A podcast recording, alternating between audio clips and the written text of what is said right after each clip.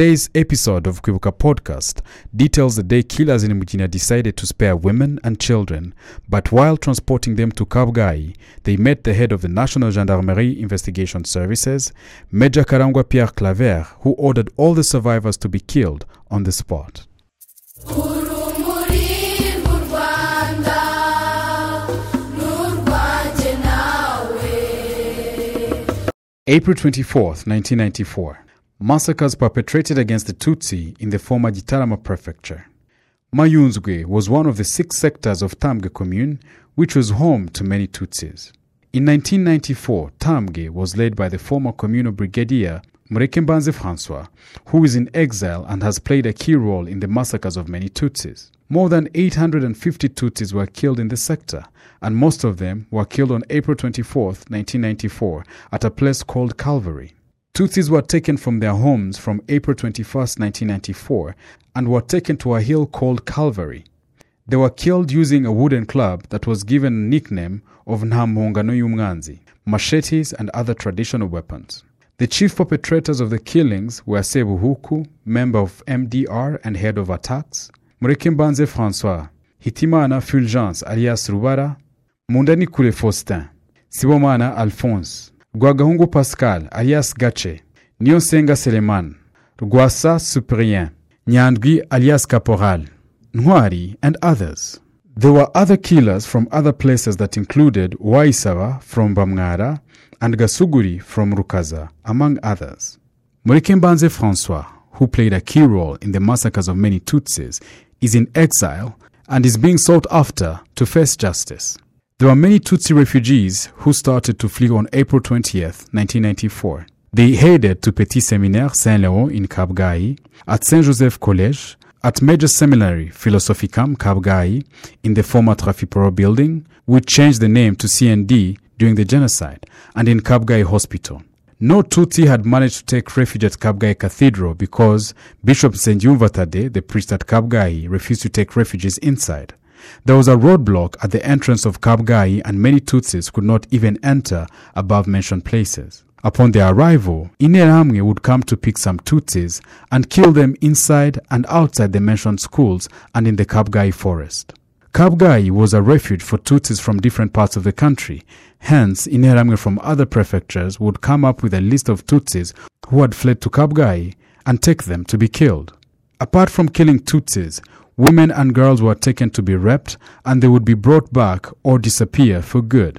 At some point in time, killers threw grenades at a place named CND and killed hundreds of Tutsis. Besides, many Tutsis at Kabgayi succumbed to famine and illness due to the lack of food and water. When the corpses became so many, the entire area started to smell. Thus, they decided to take Tutsis who were still alive to be killed elsewhere. A pickup vehicle was brought to take them, and they started with educated, rich appearing Tutsi, men and youth, and went to kill them in other places such as Nyabarongo in Ngororero. Religious people were taken to Bukomero and other known places. And there were mass killings on May 5th and from May 24th to June 1st, 1994. On June 2nd, 1994, after learning that Inkotanyi were close by Kabgayi, Hutu refugees woke up early and left. Only Tutsis were left, and due to the plan to exterminate them, they were prepared to die because they had been surrounded by the killers. So when the gunshot started, Tutsis thought they were being attacked, but instead, they saw Inkotanyi from a place called CND at Kamazuru. The killers fled without implementing their plan to exterminate them. Kabgayi Genocide Memorial is now serving as a final resting place for more than 10,000 Tutsis. Religious people were taken from major seminary, Saint Joseph, and other Kabgayi houses to be killed after being abandoned and betrayed by their colleagues. Among them was Father Emmanuel Rukundo, who killed Tutsis in Kabgayi and raped Tutsi women before handing them over to be killed. On October 2, 2010, Father Rukundo was convicted of genocide crimes by the International Criminal Tribunal for Rwanda and sentenced to 23 years in prison. On April 24, 1994, a deadly attack in Mugina claimed lives of several Tutsis who had taken refuge there. Some who had managed to enter the church survived until when the killers ordered them to get out and they were immediately killed. Killers said they will not kill women and children, hence they decided to take them to Kabgayi. When they arrived in Vibungo, they met Major Karangwa Pierre Claver, the head of National Gendarmerie Investigation Services. He asked them where they were taking them, and killers told them that they were taking them to Kabgayi. Major Karangwa prohibited them and ordered them to kill Tutsis on the spot. Killers took them into the nearby house owned by a Tutsi called Moko, and others were thrown in a pit latrine alive. Major Karangwa provided petrol to burn them in the house, and those thrown in the toilet pit were burnt alive also. Major Pierre Karangwa fled to the Netherlands and is yet to be arrested to face justice. During the genocide, more than 30 Tutsis took refuge at ADEPR Church in Mbuye, but they were all killed.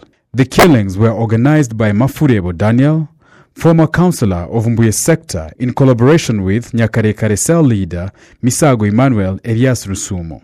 Tutsis were killed by local people and thrown into a pit near the slaughterhouse.